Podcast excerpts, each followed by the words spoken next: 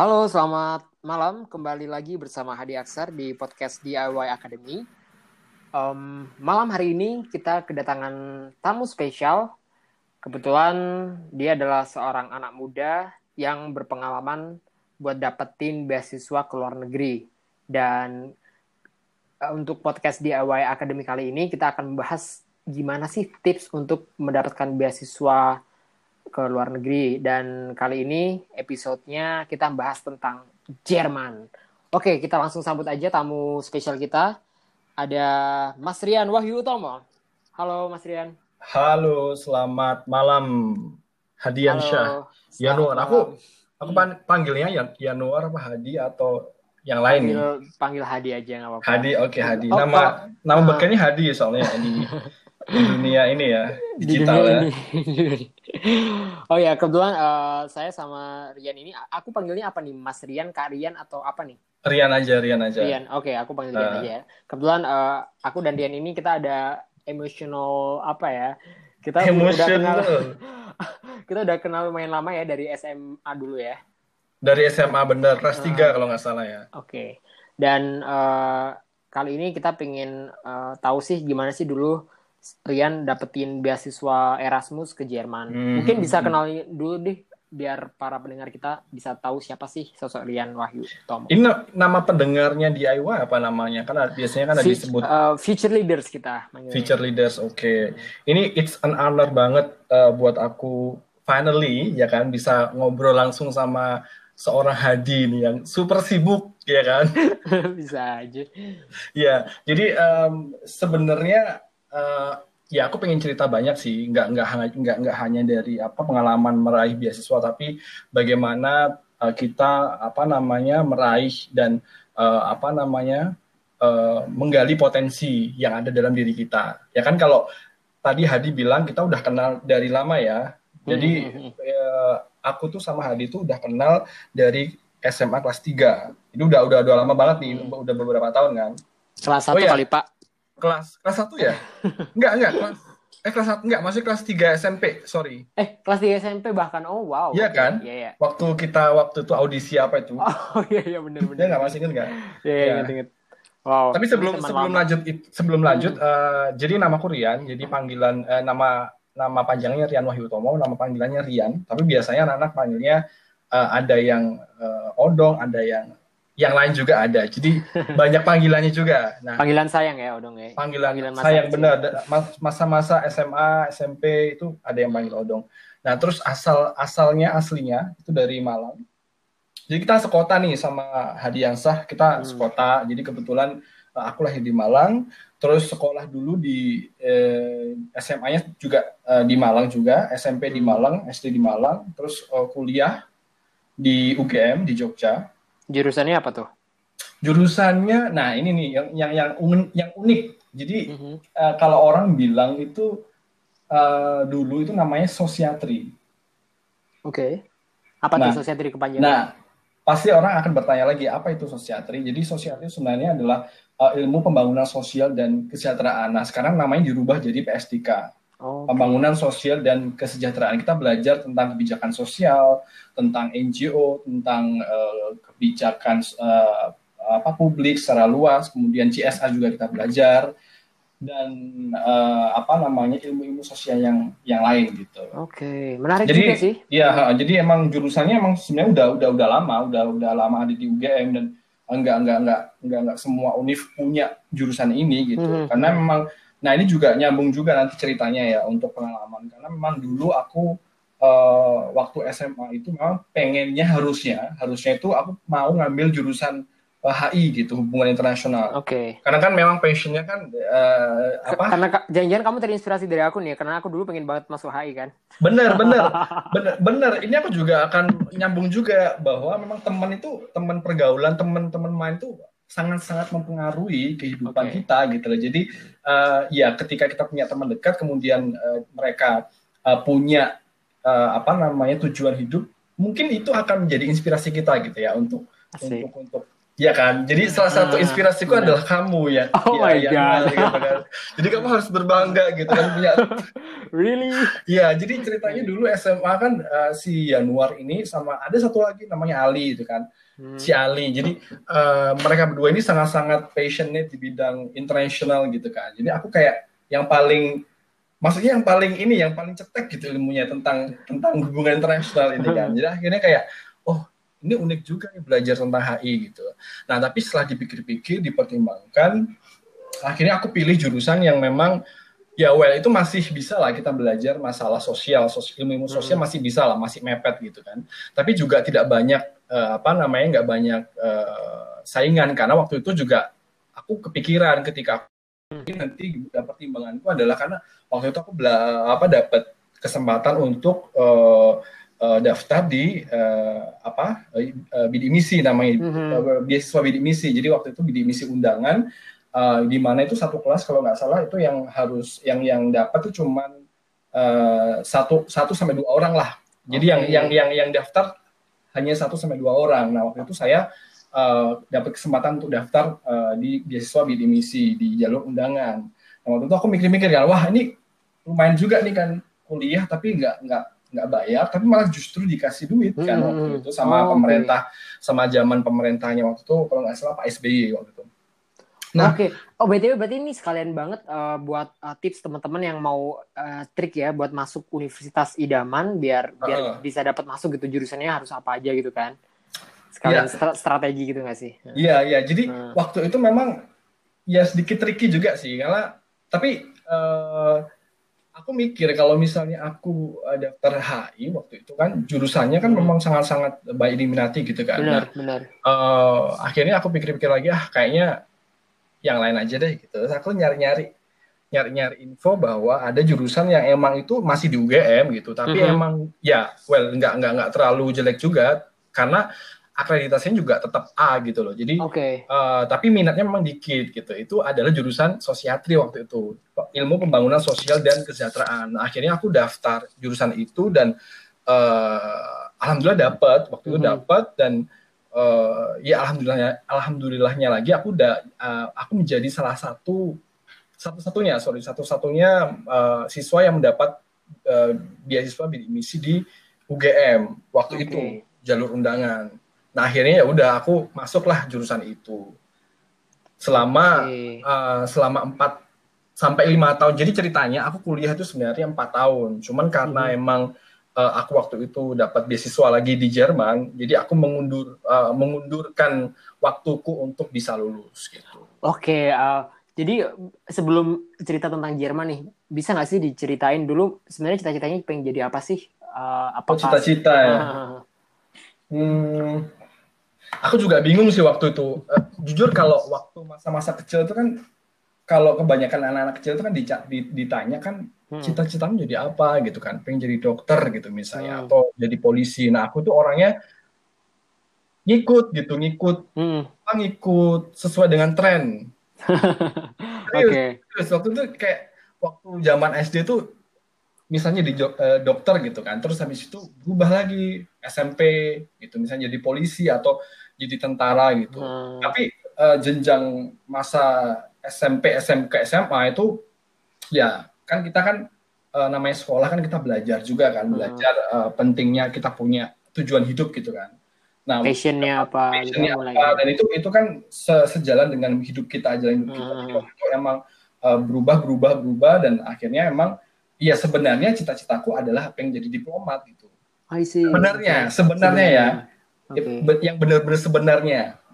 Karena waktu itu emang aku pengen HI dan pengen jadi diplomat gitu tapi emang Hmm. sejalan dengan uh, apa namanya ya experience kemudian aku dapat apa pelajaran hidup kemudian ya kesempatan juga tergantung Hmm. dengan kesempatan juga kan Hmm. ya akhirnya ya eh, itu semua berubah gitu dan aku tidak mempermasalahkan itu jadi ya enjoy enjoy aja dengan yang dengan, dengan semua apa yang aku dapat gitu I see. jadi kalau ditanya cita-cita sih dulu berubah berubah berubah jadi pasti berubah gitu. Tapi Jadi- emang tapi emang Eh, kalau di, di ditanya ya harusnya emang sebaiknya sih punya cita-cita sih at least gitu. Hmm. jadi kalau masa-masa kecil tuh biar bisa apa namanya semangat gitu punya motivasi ya. kita motivasi gitu. Dan kalau sekarang masih pengen jadi diplomat nggak? Sekarang sih masih kalau Masih. kalau ada kesempatan oke. eh, masih gitu. Kalau ada kesempatan ya. Oke baik terus uh, oke bisa langsung nyambung nih. Gimana sih dulu ceritanya bisa dapet uh, beasiswa Erasmus ke Jerman nih? Itu berapa lama ya uh, study It- di Jerman waktu itu? Satu semester enam bulan. Oke enam bulan lumayan ya. Hmm. akhirnya nyobain salju untuk pertama kali ya? Akhirnya ya akhirnya. Itu akhirnya. Benar-benar itu ya salah satu salah satu motivasi aku sih Januar untuk pergi ke Jerman gitu. Karena Hmm. emang eh, ya wajar lah. Maksudnya orang Indonesia ya apalagi yang kita yang hidup di daerah tropis kan kita pengen Hmm. pengen kan kayak menyentuh salju merasakan gitu kan gimana dinginnya salju itu gimana gitu kan Hmm. itu salah satu salah satu motivasi aja tapi emang benar-benar motivasi besarku adalah untuk menginjakkan kaki di Jerman dan ingin belajar bagaimana orang-orang Jerman be- apa, berpikir dan punya eh, apa namanya perilaku yang sangat disiplin yang sangat tinggi gitu. Hmm, hmm, Jadi hmm. oke eh, ini aku boleh ya mulai cerita ya. Iya, Jadi cerita. apa eh, tadi apa pertanyaannya? Jadi Awal uh, aw- awal mulanya gimana sih kok bisa Oke. uh, keterima dan apa dan kenapa pilih Jerman gitu? Ya. Kenapa nggak misalnya Rusia gitu? Nah, ini kembali lagi ke, Hmm. ke faktor yang tadi aku ceritain bahwa teman tuh sangat mempengaruhi. Hmm. Waktu SMA, waktu dulu SMA di SMA 4 Malang itu ada uh, mahasiswa exchange dari Jerman namanya Catherine Voss. Aku boleh sebutin ya. Oke oke ya ya of Catherine course. Voss. Nah. Dan kamu pasti kenal juga kan Iya, iya, dengan, dengan aku baru ingat. mahasiswa AF- Exchange, hmm. AFS itu. Jadi AFS, jadi ya. AFS itu Murid dari ya waktu itu murid. ya dia dia dia, dia siswa eh, siswi dari Jerman. Eh, kebetulan dia berangkat dari Jerman ke Indonesia itu dikirim oleh AFS. Hmm. Itu yayasan bina antar budaya gitu ya dari Hmm, benar. dari Amerika gitu. Nah, kemudian budaya itu uh, Indonesia pak. Oh Indonesia Pak. ya, oke. Nanti mungkin yang lebih tahu bisa lebih cerita ya nanti ya. Oke. Nah, terus eh, si AFS ini eh, apa namanya eh, mengirimkan si Catherine ini untuk belajar di SMA 4. Kebetulan si Catherine ini ditaruh di SMA 4 gitu. Dan satu Nah. kelas sama kita ya. Sat- Satu, kelas sama kita bocor deh kan kita satu kelas dulu kan. Jadi dulu Iya. kita ceritanya sekelas di IPS waktu itu kelas Hmm. 2, kelas 3. Nah, akhirnya ya udah kan akhirnya aku eh, temenan sama si Catherine Oke. ini gitu. Hmm. Jadi ya temenan biasa lah temenan gitu kan. Akhirnya ya dia banyak cerita tentang Jerman, tentang eh, termasuk tentang bagaimana orang di sana, kemudian Hmm. termasuk juga aku kepo-kepo karena aku kan orangnya kan sangat-sangat eh, apa namanya ingin tahu banget gimana sih misalnya jaminan sosial di Jerman itu seperti Mm-mm. apa sih kok orang Jerman itu eh, punya eh, jaminan sosial yang sangat-sangat eh, Oke. bagus gitu di, di Mhm. Jerman. Terus kemudian orang Jerman misalnya orang eh, habis eh, lulus kuliah kemudian eh, bagaimana bisa mereka bisa disupport pemerintah untuk bisa mendapatkan eh, uang untuk bisa mencari pekerjaan gitu. Jadi yang Hmm. hal-hal yang seperti itu yang bikin aku yang sangat-sangat eh, eh, penasaran gitu dengan Hmm. dengan apa yang ada di Jerman, termasuk eh, perilaku mereka gitu yang di mana orang Jerman itu kan orang yang sangat disiplin, kemudian orang yang tepat waktu. Kalau. Iya kan, kalau orang Jerman kan sangat-sangat kerjanya tepat waktu, Hmm. disiplin seperti itu. Nah, aku sebagai seorang yang ya udah, maksudnya orang yang dilahirkan di Indonesia, aku pikir itu wah, itu itu hal yang baru gitu dan aku Hmm. pengen belajar gitu untuk menjadi eh, disiplin gitu. Nah akhirnya ya udah kan, akhirnya si Catherine si temanku ini cerita-cerita banyak, termasuk dengan wisatanya juga kan. Hmm. Jadi termasuk dengan wisatanya, dengan dengan apa pun yang yang yang ada di situ gitu kan. Termasuk bahasanya juga waktu itu Hmm. kita uh, belajar bahasa. Jadi kayak tandem, istilahnya tandem. Jadi kita tukar-tukaran. Jadi kita tukar-tukaran. Uh, dia ngajar aku bahasa Jerman, kemudian aku ngajarin dia bahasa uh, Jawa. Indonesia. Waktu Oh, bahasa Jawa. Jawa. Waktu Oke. bahasa Jawa, bahasa Oke. Jawa Malang gitu, Jawa Oke. Jawa Jawa Timuran gitulah ya. Jawa walian gitu ya. Jawa Walian gitu. Jadi yang lucu-lucu aja aku aku Hmm. aku kasih karena ya emang itu eh, apa namanya? Ya itu tujuan dari exchange itu sendiri sih sebenarnya. Ya, kan? benar, Tukar benar. budaya, tukar. eh, nah waktu itu ya udah kan akhirnya kok dilihat kok lucu ya ini bahasanya kok bukan lucu ya kayak eh, Interesting it's- ya. ya unik gitu unik gitu. Jadi eh, ya udah akhirnya aku mulai itu kan mulai tertarik dan mulai Oke. belajar sendiri secara mandiri gitu. Jadi jadi emang secara eh, ini secara pengalaman emang aku udah eh, menyentuh untuk apa ya ibaratnya untuk belajar me- mempelajari eh, Jerman itu udah dari SMA kelas SMA. dua. Wow. Oh. SMA kelas 2. Uh-huh. Nah, beranjak ke ke kuliah. Nah, pas di kuliah itu lah kok uh, apa namanya lah kok beruntungnya aku waktu itu ada namanya pusat studi Jerman. Uh-huh. Nah, pusat di studi ya? Jerman ya? di UGM. Nah, waktu itu aku coba-coba daftar untuk uh, internship. Jadi mereka buka program internship uh, sebagai program asisten. Jadi program asisten tuh dia tugasnya macam-macam. Jadi uh, project event, kemudian uh, ya apa pun lah. Jadi uh, hmm. menjaga kursus bahasa Jerman. Dan kita dapat kursus juga, kita dapat uh, kursus gratis di situ, hmm. belajar bahasa Jerman secara oh. gratis gitu. Nah akhirnya uh, aku ikut seleksi, keterima dan aku menjadi program asisten di pusat studi Jerman. Jadi selama di aku kuliah itu aku jadi program asisten juga di pusat studi Jerman UGM. Dan aku mulai belajar lagi di situ. Jadi uh, pelajaran bahasa Jerman tentang kultur, tentang budaya, tentang bahasa itu selalu terupdate uh, di situ gitu. Oke. Okay. Nah, sam mm, jadi sampai tahun 2012 aku dapat info ada beasiswa namanya Erasmus Mundus.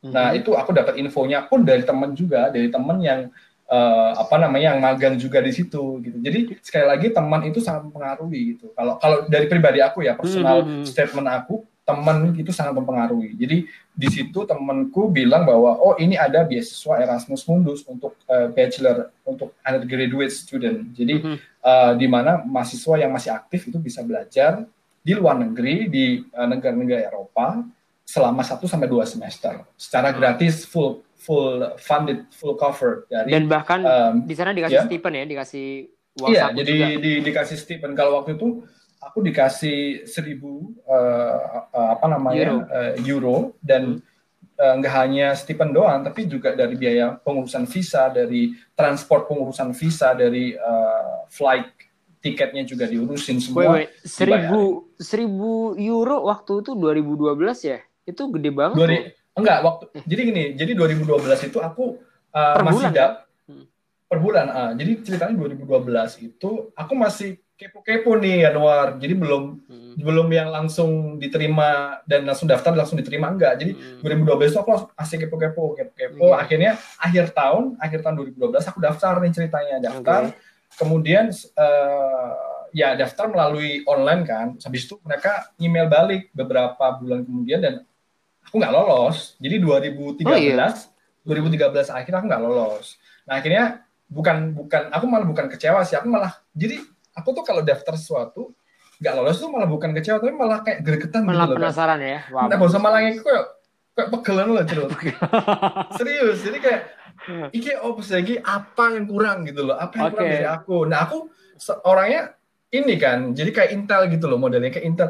Jadi aku tanya ke temen teman-temanku yang udah udah udah udah berhasil. udah berhasil gitu dalam dalam uh, beasiswa itu ya. Hmm. Jadi aku tanya, ini tuh kayak gimana? Ini kayak gimana? Akhirnya aku belajar lagi nih, introspeksi diri lagi nih. Hmm. Jadi apa yang kurang, kemudian apa yang harus dipertahankan gitu kan? Apa yang harus ditambahi hmm. gitu kan? Hmm. Jadi akhirnya aku uh, ya tadi 2013 apply lagi. 2013 masih ini masih kan aplikasinya kan buka akhir tahun kan. Oke. Okay.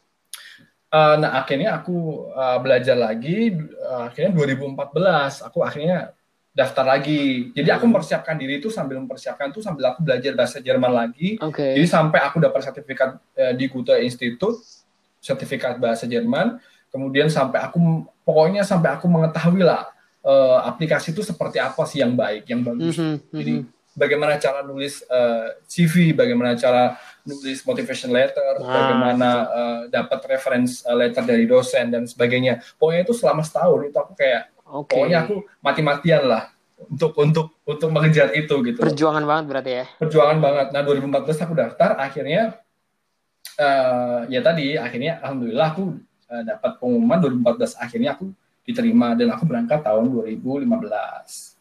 Wow, nice. Gitu. Ternyata intinya bahwa kalau misalnya kita gagal mendapatkan sesuatu yang kita inginkan tuh nggak boleh nyerah ya. Berarti kita harus coba. Enggak, enggak, terus. enggak, enggak, Dan buktinya boleh. kamu kan akhirnya bahkan next year kamu bisa dapetin itu. Wow. Iya, jadi Keren aku kalau kalau aku sih bisa uh, apa namanya memberikan apa ibaratnya memberikan advice ya ke teman-teman yang ada di sana di luar.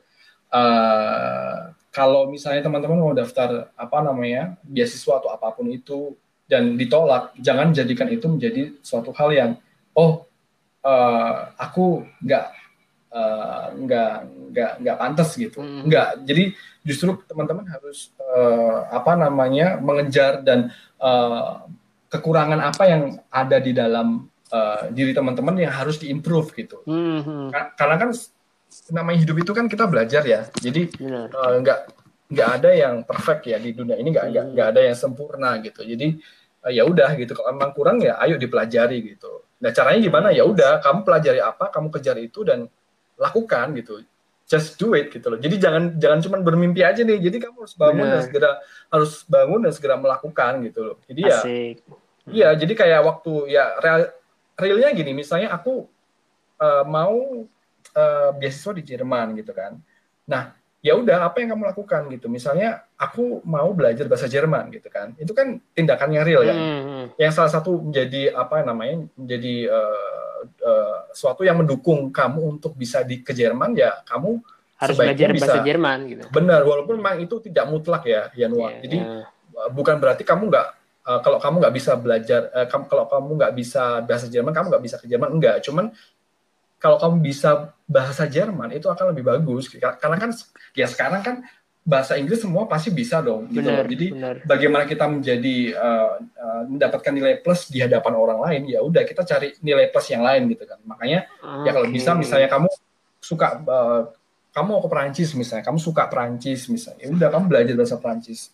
Atau kamu mau ke Spanyol ya kamu belajar bahasa Spanyol. Seperti itu aja gitu atau misalnya kamu mau ke Inggris gitu ya Hmm. udah kamu harus bisa bukan bukan kalau bahasa Inggris kan ya udah semua bisa tapi kamu perdalami ilmu eh, yang ada di Inggris itu apa gitu ya hmm. misalnya tokoh-tokoh yang ada di Inggris itu apa yang menjadi inspirasi itu siapa kemudian apa pun itulah kamu cari gitu Oh gitu ya ternyata ya tipsnya. Wow menarik Iya, jadi sebenarnya sebenarnya Hmm. gampang sih. Jadi kalau misalnya kamu lolos apa enggak apa gagal dan nggak lolos di suatu hal itu tetap jangan pernah ini sih jangan pernah nyerah di, di di situ sih. Karena justru dari situ kamu kan pasti dapat eh, step eh, dan udah tahu bagaimana kamu bisa apply di suatu Hmm. apa namanya beasiswa. Misalnya kamu udah udah udah udah apply di tahun 2012 gitu kan. Nah kamu udah punya pengalaman nih untuk apply beasiswa di tahun 2012 jadi di tahun selanjutnya kamu pasti punya kelebihan daripada Hmm. orang lain yang baru apply gitu Oke. Jadi- jadi kamu harus belajar di situ gitu jadi justru jadi nilai plus dari kamu bahwa oh ini kurangku ini gitu Oke. Nah, terus eh, setelah kamu keterima nih di dapat beasiswa Erasmus Mundus ke Jerman, kira-kira ekspektasi kamu tentang Jerman itu sebelum berangkat nih kira-kira apa? Dan itu benar-benar eh, sesuai ketika kamu nyampe di Jerman sana benar-benar sesuai dengan ekspektasi atau justru sebaliknya kayak oh kok kayak gini sih? Misalnya kayak eh, kamu mungkin eh, ngira dulu Jerman itu orangnya eh, apa kayak sombong atau individual atau begitu kamu ke sana ternyata orangnya emang benar-benar individualistik lah atau justru malah sebaliknya atau malah lebih individual daripada yang kamu bayangin waktu itu misalnya ekspektasinya gimana Well, waktu itu kalau kan ada beberapa faktor ya Noah. Hmm. kalau kalau kalau dari segi misalnya dari segi ke individual apa individualnya orang-orangnya itu eh, ya ya orang-orang banyak cerita kalau orang-orang ya, apa Jerman tuh individu individualnya sangat-sangat eh, tinggi gitu kan. tingginya nah tapi ketika aku di sana sama aja sama orang Indonesia juga friendly juga gitu. Jadi Hmm. sebenarnya itu ter- tergantung sih. Tapi emang sangat-sangat beda tuh lebih kepada ini sih Januar lebih kepada apa namanya lebih kepada makanannya sih kalau aku sendiri. Makanan oke. Uh, uh, jadi kayak kan aku kira kan kalau untuk semuanya kalau untuk transport sistem jaminan apa pun yang aku kira tuh mereka bagus ketika aku di Indonesia dan aku ke sana itu mereka benar-benar bagus gitu jadi dari Hmm. transport dari uh, jaminan sosialnya mereka di sana dari apa pun kesehatan uh, jaminan kesehatan di sana tuh mereka bagus banget Hmm. gitu. tapi kalau yang dari aku sendiri ya secara personal statementnya dari aku misalnya makanan nih kan aku kan uh, dulu kan di waktu di sebagai Indonesia kan sebagai orang sebagai orang Indonesia, pedas. Bener kan kalau ya kalau temanku kan cerita ah di Jerman makanannya enak-enak gitu kan. Nah, Eh, enak-enak kok gitu bersih-bersih gitu. Nah, dan eh, nggak nggak begitu mahal gitu kan. Nah. gitu terus begitu begitu sampai di sana loh nah kok gini re gitu kan. Kok gini? Nah, itu sih satu-satunya sih yang yang buk ini kayak bukan bukan kecewa sih tapi emang benar-benar kayak di luar Oh, ekspektasi berarti banget itu gitu eh, masuk ke culture shock ya berarti pertama. bener kagak culture shock. Makanan bener ya. Hmm. bener makanan sih ya itu kalau aku sih dari makanan bener-bener makanan sih. Jadi aku nggak karena kan orang Indonesia kan nggak bisa lepas dari nasi ya. Kalau mereka kan nggak, Nah. mereka kan nggak makan nasi. Mereka kan Hmm. banyak makan kentang dan Hmm. apalah pasta kayak gitu-gitu kan. Jadi ya itu sih. Tapi itu sebenarnya nggak nggak nggak nggak menghambat ini sih eh, capaianku juga sih. Karena itu kan sebenarnya faktor eksternal lah. Jadi kayak Hmm. faktor kultur aja gitu loh. Hmm. Jadi yang lain-lain sih aku aku pikir nggak nggak ada sih dari sistem yang aku yang aku pelajari sih eh, bener-bener sesuai sih yang apa yang aku inginkan sih Hmm. ketika aku di sini gitu. Terus di sana eh, kamu tinggal sama ada host family atau di dorm atau gimana tuh? Waktu itu aku di dorm, waktu itu Hmm. di dorm. Jadi eh, ya karena kan pemerintah eh, Eropa melalui European Commission itu mereka ngasih kita stipend seribu itu ya harapannya untuk bisa tinggal secara inilah secara Mandiri. apa namanya Hmm. secara mandiri dan secara eh, baik gitu tinggal dengan eh, tinggal dengan cara yang baik di Jerman gitu jadi artinya Oke. eh, ya kalau misalnya kamu eh, apa namanya eh, tinggal di apa namanya di Jerman ya ya ya kamu ini gitu maksudnya harus harus eh, kamu bisa tinggal di kamu bisa memilih tinggal di dorm atau di student student work eh, dorm kayak gitu jadi kamu bisa Hmm. milih gitu jadi kalau aku sih sangat-sangat enjoy sih waktu itu tinggal di dorm karena dormnya Hmm. Jerman kan lengkap ya Yanua jadi apa pun ada di sana Oke. BTW ini eh, pendengar ini eh, pasti agak bingung nih kenapa aku dipanggil Januar. Ya, eh, for your information guys, nama dulu nama kecilku dulu waktu sekolah itu Januar jadi so because we are an old parent jadi dia kebiasaan manggilku Januar instead sebenarnya ada sebenarnya ada yang lain loh aku aku tuh kan No no no it's, Nggak ya? not, no no no do not uh, discuss on this podcast bro. anyway back to uh, Germany.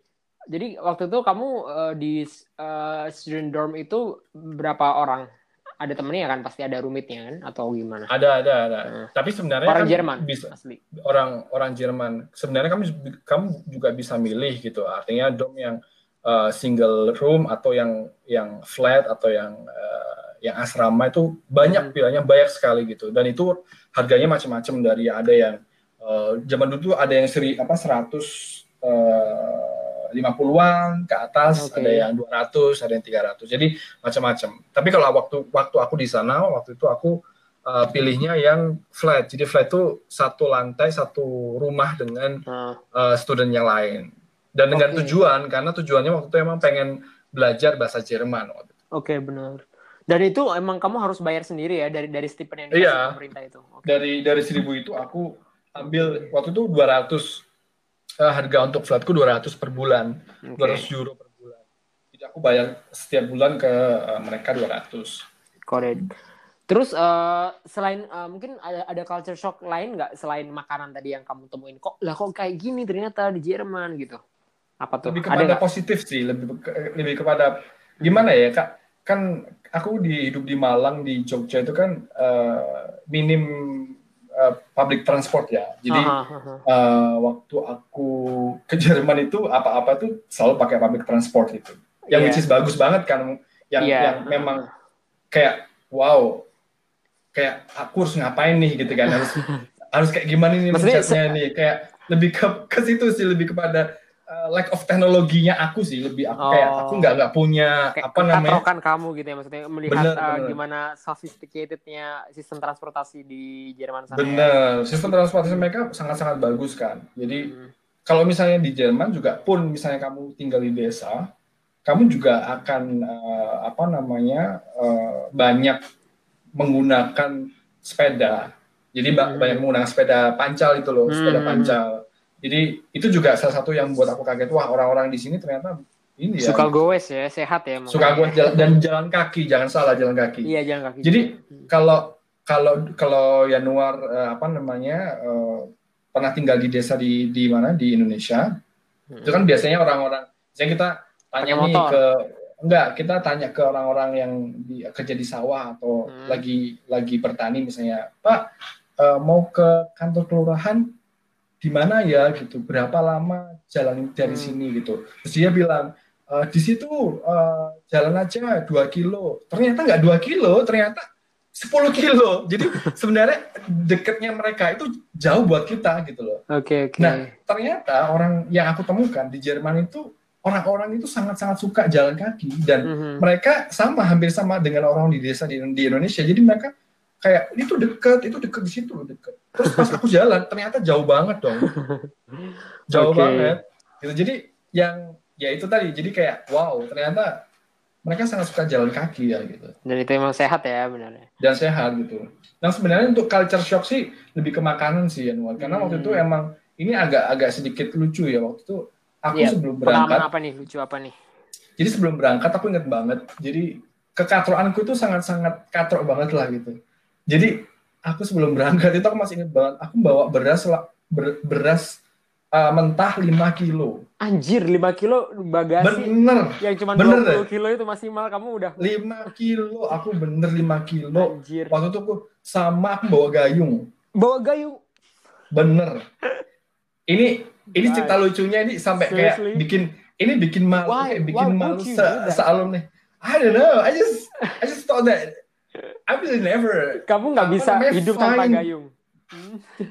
Enggak karena aku waktu itu agak sedikit ini ya agak sedikit ya kan kalau orang-orang sebelum berangkat kan kita biasanya kan ketemuan gitu loh sama orang-orang alumni kan alumni alumni Oh, Jerman kayak gitu sharing, dia kayak mereka gini eh Rian kamu nanti di sana mandinya em pakai shower terus loh gini nggak ada loh apa bak mandi jeding itu nggak ada jeding itu kamu inget gak jeding jeding nggak ada loh itu Heeh. aku pikir aduh gimana nanti ya Heeh, Terus- terus wah aku kan orangnya kan ya mohon maaf ya kalau Heeh. lagi buang air besar kan nggak bisa kan kalau nggak ada air gitu loh Heeh. ya kan ya meskipun uh, ya mereka ada tisu tapi menurutku ya aku nggak bisa gitu loh tanpa air Oke, gitu ini ini Ya, akhirnya- sih masalah ini.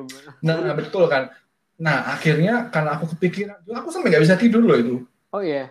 Sampai nggak bisa tidur. Aku aku mikirin kayak selama enam bulannya aku nggak pakai gayung nggak pakai ini air gimana ya? Akhirnya Heeh. aku beli dong gayung kecil gitu Heeh. tak selimpetin di koper.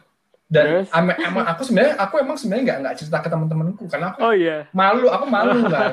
Nah tapi akhirnya akhirnya akhirnya aku sadar ketika itu ah ngapain sih Rian? Kamu jauh-jauh mau jauh-jauh ke Jerman? Masa iya bawa gayung kan? Ju- tujuannya kan kamu harus harus beradaptasi dengan Ah, lingkungan mereka aja gitu kan Iya. ya waktu itu ya udahlah akhirnya aku akhirnya waktu itu udah udah di packing tuh Januar di packing di Hmm. di apa namanya di Koper. besar akhirnya kan akhirnya aku ya udah pengakuan dosa aja ke teman-teman gua ya udah aku aku ambil lagi lah gayungnya aku nggak bakal bawa gayung ini dan itu Oke. bener-bener jadi bahan ketawaan tuh itu beneran itu gayung sama beras kalau beras sih kalau beras sih aku nggak Oke, buang ya karena wajar. itu Heeh. Karena ya ya gimana ya Iya. beras itu kan menurutku Bawa- sangat-sangat sangat penting ya. sangat Lagian di, di sana bermanfaat. kalau beli di Asian Mart Ada, tapi mahal, ada, ada kan? mahal. Makanya lebih, ada mahal. Jadi Mending- waktu itu emang Mm-mm. uh, uh, dan Mending dan bawa- aku bawa Mm-mm. dan aku bawa bumbu-bumbu kayak bumbu-bumbu rendang, bumbu-bumbu Hmm. apa soto kayak apa Bawa Indomie juga ya Indomie itu wajib sih. Walaupun kamu bisa menemukan Indomie di di Mart Asian tapi Market tapi tetap aja mahal banget. ya harganya harganya jauh sih jauh jauh. Benar-benar. Jadi itu sih itu yang sangat-sangat katrok Wow. dari diriku. Jadi Menarik emang banget. waktu Terus- di Jerman Begitu di sana kamu akhirnya bisa gimana bisa adjust sama uh, toilet kering tuh? harus harus pakai harus tisu, aja kan? harus aja harus aja. Jadi aku Triknya gimana? Nah, Kalau misalnya buat teman-teman yang uh, baru mau uh, dapat beasiswa nih keluar negeri, uh, mereka baru nyampe ke sana dan nggak biasa sama toilet kering. Apa nih tipsnya? Gimana cara membiasakan diri dengan toilet kering? ini tip yang sangat bermanfaat sekali ya Yanwar. ya. Iya Terima dong. kasih loh. Oh, iya, iya. Jadi tipsnya sih kalau dari aku ya well pertama kali kamu datang nggak mungkin kamu langsung bisa kan Hmm. eh, langsung beradaptasi dengan lingkungan mereka gitu. Jadi kamu kalau aku dulu waktu itu eh, botol botol Sprite atau botol Fanta itu aku bolongin, Jadi aku Oke. bolongin. Aku tetap isi air waktu itu. Tapi nah tapi jangan sampai airnya itu eh, apa ya ibaratnya ya sampai tumpah-tumpah lah Iya. toilet. Orang-orang Jangan Jerman becek sangat ya. benci sekali, sama sangat-sangat benci sekali Iya, eh, kotor air walaupun air tuh bersih tapi ada di situ bercak-bercak benar-benar. mereka sangat benci sekali jadi ya ya cobalah eh, apa namanya yang pertama minggu pertama dengan air kedua ganti Hmm. dengan basah Oke, Ya, kalau tisu basah. kalau, kalau kita kan sebenarnya kan yang penting kan eh, apa namanya sedikit basah lah ya Ada mas sedikit basah benar-benar. Ah, ah. ini apa sih dia cara apa sih bas bas Ya bener ini ini kan biar biar biar biar tahu gitu tips-tips triknya kalau misalnya Oke. buat, buat memotivasi juga teman-teman yang mau lagi pengen beasiswa keluar negeri oke, tapi oke. takut aduh ntar di, di sana way of life-nya beda ini aku harus gimana adaptasi gitu kan. Jadi aku teruskan ya ini ya. Nah, Gak apa-apa ya. lanjut, lanjut. ya. Jadi Kita nggak bakal basah. jijik kok. Oke, jadi Tapi- tisu basah. Bukan tisu basah yang tisu basah yang eh, apa bukan tisu basah yang kayak mitu gitu kan tisu kering dibasahin mitu. oh mitu Everything. Dan- oh oke oke Like tisu basah apa pokoknya tisu basah namanya tisu basah pokoknya apa pun tisu basah yang dari yang untuk anak kecil atau untuk apa pun itu dipakai nggak apa-apa. tapi Jadi- jangan di- dimasukin flash di, di toilet kan No, never. oke oke Karena ada beberapa yang nggak ya kalau di Jerman ada beberapa yang ada bisa, ada yang nggak bisa. Jadi tapi kalau paling paling aman paling paling aman dibuang di tempat sampah dong. Iya, heeh. Nah ya udah pakai tisu basah. Jadi minggu kedua dipakai tisu basah. Jadi itu itu habis itu kalau kamu emang eh, nyaman tanpa tisu basah, hanya tisu kering ya ya nggak apa-apa monggo. Kalau aku sih until now ya Januar until now aku tetap pakai tisu basah. oke Jadi walaupun aku akan misalnya walaupun aku menetap di Jerman atau aku eh, bekerja di Jerman misalnya dalam waktu lama, aku akan tetap pakai tisu basah untuk untuk buang yang besar. Oke. Karena apa? Ya pengalamanku sendiri sih lebih lebih bersih dengan tisu basah gitu. Benar. Hmm. gitu sih. Jadi ya Oke. ya at least aku berhasil lah gitu kan. Ya kan maksudnya walaupun gak jadi bawa gayung ya kan paling tidak aku lebih bisa survive gitu ketika aku oke pergi kan bayangin aja kan kalau misalnya kita lagi ada acara di bukan di bukan di rumah kita di di Jerman Hmm. misalnya di, di di dorm kita di Jerman kita misalnya di di tempat Ah. teman kita misalnya masa kita bawa gayung kan nggak mungkin gitu loh Bener Jadi kan kalau kalau bawa tisu basah kan lebih aman ya, lebih kecil, lebih Benar, praktis gitu benar. kan. Ya udah oke gitu lah tisu basah. Gitu. Jadi gitu sih itu itu cerita Oke, sedikit wah, konyol menarik- menarik dari, banget dari, sih. sih. terus uh, go to the next question Uh, waktu kamu di Jerman nih apa sih yang paling dirindukan dari Indonesia Yang paling dirindukan, em, sempet sawah sih homesick sempet nggak Homesick sih pastilah. Ah, Kalau homesick pasti, aku pikir semua orang pasti akan homesick. Tapi oke homesicknya apa gitu kan tergantung. Kalau aku sih waktu itu lebih kepada eh, apa namanya suasana-suasana desa di, di di di Indonesia sama lebih ke makanannya sih. Oh, sama keluarga pasti ya keluarga. keluarga. Ya itu sih. Jadi kalau kalau keluarga kan ya masih bisa lah telepon, video call Hmm. oke gitu kan. Tapi kalau misalnya makanan kan kita mau apa kan mau pokoknya beda lah rasanya. Kamu mau makan bakso buatannya di sana yang paling enak, kamu ke Malang tetap beda Iya, gitu. tetap beda tetap beda, tetap beda rasanya gitu. Jadi sampai sekarang sih aku merasakan itu sih. Jadi yang paling paling yang paling ngangenin sih itu makanan Makanan. sih. Dan kamu nggak nyoba masak emang? Kan kamu di dorm di sana. masak selalu masak. Jadi ini tips juga buat teman-teman kalau misalnya teman-teman well eh, tergantung sih kalau misalnya teman memang punya budget yang budget yang eh, apa namanya cukup ya bisa beli makanan di luar di restoran.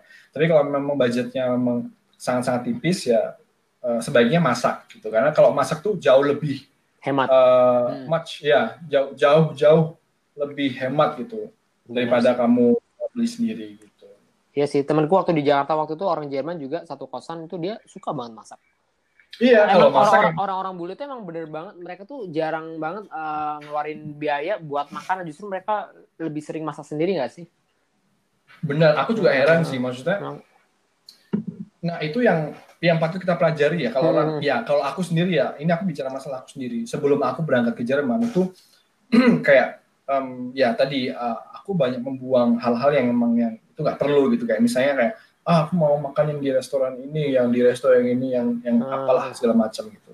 Nah tapi semenjak semenjak aku pergi di Jerman dan kembali itu kayak aku makan apa ya yang sebutuhnya aja gitu, yang Hmm. sebutuhnya aja dan dan emang kita mau makan itu gitu loh. Dan kalau bisa ya kalau kamu punya dapur atau misalnya kamu punya eh, alat masak ya kamu bisa masak gitu. Hmm. Sambil kamu mengasah lah, mengasah eh, apa namanya skillmu untuk memasak gitu. Itu itu kan jauh lebih bermanfaat sih aku pikir. Personal development-nya bisa Hmm. lebih ditingkatkan lagi. Eh, berarti kamu di sana eh, kuliah ya? Waktu itu Iya, aku kuliah. hmm, hmm, hmm. Aku kuliah jurusan kesibukannya apa tuh di sana selain kuliah? Jadi waktu itu kan kuliahnya, jadi kesibukannya itu eh, selain kuliah ikut organisasi. Hmm. Jadi organisasi ISEC waktu itu di Jerman. Oh iya, oke. di Jerman sama uh, teater. teater Oh, ikut teater juga. Wow. Yes, karena emang ya again jadi this is from ya dari teman-temanku yang kayak kamu kayak siapa pun lah ya yang teman-temanku yang di SMA di kuliah yang waktu itu aku aktif di teater kan di Hmm. di di SMA di kuliah jadi waktu itu aku kayak ah ya udahlah aku pengen uh, lihat teaternya di Jerman tuh kayak gimana ternyata Hmm. mereka sangat-sangat seru banget gitu loh jadi hal-hal simpel tuh bisa jadi yang luar biasa banget Iya. gitu untuk, untuk untuk untuk dilatih gitu terus ya tadi sama aku pernah em, nyoba waktu itu kerja jadi loper koran Oh boleh emang sambil uh, bersyukur kamu Boleh, boleh. menerima beasiswa tetap boleh kerja part time gitu. boleh tapi harus ada eh, batasannya. Jadi waktu itu kan sebenarnya bukan lebih lebih ke cari uang enggak sih, cuman kayak lebih pengen tahu gimana sih Experience-nya. ini experience-nya Hmm. gitu kan. Kan juga waktu itu emang cuman beberapa kali aja aku, jadi nggak nggak yang the whole semester Oke. aku kerja enggak, cuman be- cuman beberapa hari apa ya. Aku kalau kayak trial gitu loh Januar. Jadi kayak aku Hmm. pengen ikut temanku gimana sih cara gimana sih mereka bekerja gitu. Gimana cara mereka bekerja di Jerman dan jadi kayak biar aku itu biar tahu bagaimana kita bisa menghargai orang dari dari apa pun pekerjaan mereka gitu. Oke. Nah, ini yang aku dapat di Jerman adalah orang Jerman itu sangat menghargai pekerjaan orang apa pun itu dari ya dari eh, kamu manajer jadi penjual koran atau kamu di supermarket atau kamu di mana pun kamu bekerja itu mereka sangat menghargai gitu. Jadi yang ya aku selalu sama mereka itu sih. Apresiasinya. Jadi mereka ya. kayak- Hmm. Bener, kayak mereka kayak misalnya misalnya gini, aku cerita, misalnya aku dari Jerman nih misalnya nih, aku kerja sebagai loper koran, aku nggak akan malu gitu Hmm. untuk menceritakan ke kamu bahwa aku seorang loper koran. Dan orang lain yang ku ceritain nggak akan reaksinya nggak nggak nggak akan hah? Nggak akan kamu loper ah, koran ah. gitu. Serius nggak nggak down nggak at you gitu ya. nggak ada. nggak gitu. pernah nggak pernah nggak Ah. pernah. Justru itu yang aku sangat sangat selalu dengan orang Jerman sih itu sih. Jadi mereka sangat sangat menghargai. Apresiasi apresiasi mereka sangat sangat tinggi terhadap pekerjaan orang lain itu. Wow oke. Nah, jadi ya itulah yang yang sebenarnya yang pengen aku tularkan kepada orang lain adalah ya udah apa pun pekerjaan kamu eh, teman-teman kamu atau siapa pun dia apresiasi bener bener gitu loh. Jadi kamu harus mengapresiasi dan memberikan semangat kepada mereka gitu. Jangan janganlah kan dibully ya, ya jangan ya termasuk buat sebenarnya- bahan gunjingan ya eh dia tuh kerjaannya apa sih sekarang bener. Ya ini jujur aja ya, jujur aja ya Hmm. luar ya. Dari nggak usah jauh-jauh deh keluarga keluargaku juga kadang-kadang ada beberapa keluargaku Oh. ya. Ada yang kayak underestimate gitu kan. Ceritanya kan orang-orang orang-orang Malang di tempatku tuh orang-orangnya pokoknya julid gitu kalau ya? ada julid banget. Ceritaan orang lain apa sih eh kok itu gini sih gini gini. Kayak gitu kayak really? Oke. ya. Nah kayak gitu. Aku pengen ya aku pengen membuktikan bahwa ya tadi ya sebenarnya kamu nggak bisa menjudge orang dari dari pekerjaan apa yang dia lakukan gitu loh. Ya kan? Ya selama as long as dia apa happy dan uh, passionate dan Mhm. ya udah gitu nggak Oke. tidak tidak akan yang bisa tidak akan bisa tidak ada yang bisa membeli kok uh, apa namanya uh, kebahagiaan dia gitu loh. Asik. Jadi- benar. kalau aku pikir ya malah justru aku apresiasi kepada orang yang seperti itu gitu. Orang yang emang ya udah kamu bahagia dengan apa yang kamu kerja uh, lakukan gitu. Iya sih. Oke. Terus Ya, uh, jadi hmm, gimana gimana lanjut? Nggak nggak lanjut Terus eh, ini sayang banget nih waktu kita soalnya terbatas banget nggak berasa deh. Oh, ya. Eh, jadi langsung aja terus begitu kamu balik dari dari Jerman nih ke Indonesia, apa sih yang paling dirindukan dari Jerman? Eh, ada nggak sih kepikiran kayak pengen balik lagi ke sana gitu? Pasti ya. Em, yang paling dirindukan tuh sebenarnya em, well aku belum tahu sih Ah, maksudnya aku untuk rencanaku saat ini aku belum tahu bagaimana ke depannya tapi emang kalau diri kalau merindukan Jerman pasti aku merindukan cuman kalau sekarang yang aku lakukan adalah aku sekarang eh, tetap belajar bahasa Jerman Mhm. jadi entah nanti aku dapat kesempatan ke Jerman ya aku akan eh, apa namanya aku akan eh, mungkin aku akan ambil tapi Mhm. kalau yang dirindukan tuh memang ya suasana apa namanya di Jerman gimana mereka orang mereka eh, orang Jerman itu disiplin kemudian eh, mereka mengapresiasi banyak orang kemudian ya hal-hal seperti itulah yang Hmm. yang yang aku rindukan Public transportnya yang udah keren banget gitu kan. Ya, itu salah satunya. Tapi hmm. kalau untuk public transport sih nggak nggak terlalu ini sih. Ya. Tapi aku sangat mer sangat merindukan sekali dari, dari Jerman adalah orang-orangnya sih lebih kepada apresiasi hmm. orang-orang Jerman dan kedisiplinan mereka okay. sih, gitu. yang aku pengen uh, dapetin gitu. Ada nggak sih misalnya dulu kan kamu begitu nyampe Jerman tuh kayak eh, nggak uh, suka banget sama makanan Jerman. Begitu sekarang udah udah udah lama nih nggak di Jerman, kamu jadi kangen gitu makanan itu. Ada nggak sih? Pasti ada. Apa tuh makanan yang kamu suka banget? aku sih nggak terlalu suka makanan Jerman ya, uh. tapi kalau di Jerman kan mereka suka suka makan kartoffeln. Jadi salah salah salah salatan Ken, salah salatan di Jerman. Hmm. Jadi aku paling suka tuh kalau di Jerman tuh makanannya salah salatan. Jadi mereka tuh banyak makan sayur. Gitu. Serat. Nah sedangkan nah sedangkan di Indonesia itu banyak ya, makan gorengan. Sama banyak makan gorengan betul-betul. Jadi aku sangat rindu itu sih makanan sehatnya Jerman. Salad-saladnya mereka. Kartoffeln salad aku sangat rindu itu sih kartoffeln salad Mm-hmm. Oke, okay, terus uh, oke okay deh, karena sayang banget kita waktunya uh, sangat uh, singkat, jadi mungkin teman-teman bisa share lang- langsung ya, mungkin nanti bisa tanya-tanya ke Rian secara personal, yeah. bisa share ke uh, bisa ke ke IG-nya atau mungkin bisa tanya-tanya lebih lanjut. Uh, yang terakhir nih, kira-kira tips tips buat teman-teman mahasiswa atau uh, teman-teman SMA yang pengen bisa dapat kesempatan buat belajar di luar negeri nih, especially yang mereka yang pengen ke Jerman kayak Rian, itu apa sih tips-tipsnya? Yang pertama yang paling penting adalah informasi. Jadi apa pun kalau kamu nggak kamu nggak mendapat informasi, kamu nggak akan bisa apa namanya dapat uh, kesempatan sih. Jadi galilah informasi seluas-luasnya. Jadi dari hmm. website, dari Instagram, apa pun itu beasiswa itu kan tersebarnya kan lewat informasi ya, uh, lewat uh, online semuanya dari website dari apa pun itu. Jadi gali informasi seluas-luasnya. Itu yang pertama. Yang kedua adalah uh, gali potensi dirimu. Jadi potensi diri itu kan banyak. Hmm. Uh, jadi misalnya dari bahasa, dari uh, dari skill, hmm. apa pun itu. Jadi kamu harus menggali potensi dirimu. Misalnya kamu sekarang uh, punya potensi bahasa uh, Spanyol. Jadi kamu harus tingkatkan itu terus gitu. Jadi jangan-jangan pernah kamu menyerah untuk meningkatkan uh, potensi dirimu. Bahkan potensi itu nggak cuma dari segi akademis doang ya? Nggak nggak hanya dari segi akademis. Jadi apa pun hmm. itu ya, misalnya kamu bisa menyanyi apa pun lah, dance apa apa. Hmm. Oke. Okay. Nah terus kemudian yang ketiga, jangan pernah uh, apa namanya, ibaratnya kamu harus uh, belajar kepada Eh, pengalaman orang lain. Jadi kamu okay. kalau misalnya kamu apply, jadi usahakan kamu bisa at least kayak kenal kepo-kepo lah. Siapa sih yang pernah dapat beasiswa ini dan okay. bagaimana caranya gitu. Jadi tanya aja, jangan pernah takut untuk bertanya. Jadi uh, jangan takut untuk oh nanti dia jawab nggak ya gitu. Kira-kira orangnya sombong nggak ya gitu. Jadi jangan jangan pernah takut bener, bener, bertanya. Bener, bener. Jadi entah itu sama gurumu, sama siapa pun, sama alumni alumni yang pernah dapat beasiswa atau sama hmm supervisor uh, tempat kerjamu atau siapa pun kamu jangan pernah ber, jangan pernah takut bertanya dan uh, apa namanya uh, jadi kalau aku tuh dulu itu membuat motivation letter itu nggak langsung aku kirim ya luar tapi aku kirimnya langsung ke supervisor ke orang-orang alumni jadi biar okay. mereka tuh bisa biar, uh, ngoreksi ngasih, gitu ya masukan uh, bener ngoreksi gitu misalnya ini kurang ini kurang ini misalnya dari segi grammar juga dari dalam bahasa Inggris hmm. uh, kamu bisa juga gitu loh gitu tanya ke mereka gitu. Oke. Okay. Itu sih sebenarnya yang tiga itu sih yang paling utama dan yang terakhir mungkin jangan pernah nyerah ya jangan jangan iya sih. Putus Seperti asa untuk cerita selalu dari cerita inspirasi kamu perjuangan kamu ya benar. Benar iya. Jadi beberapa kali temanku tuh sampai ada yang apply ketiga kali sampai keempatnya baru diterima loh. Oh, Oke. Okay.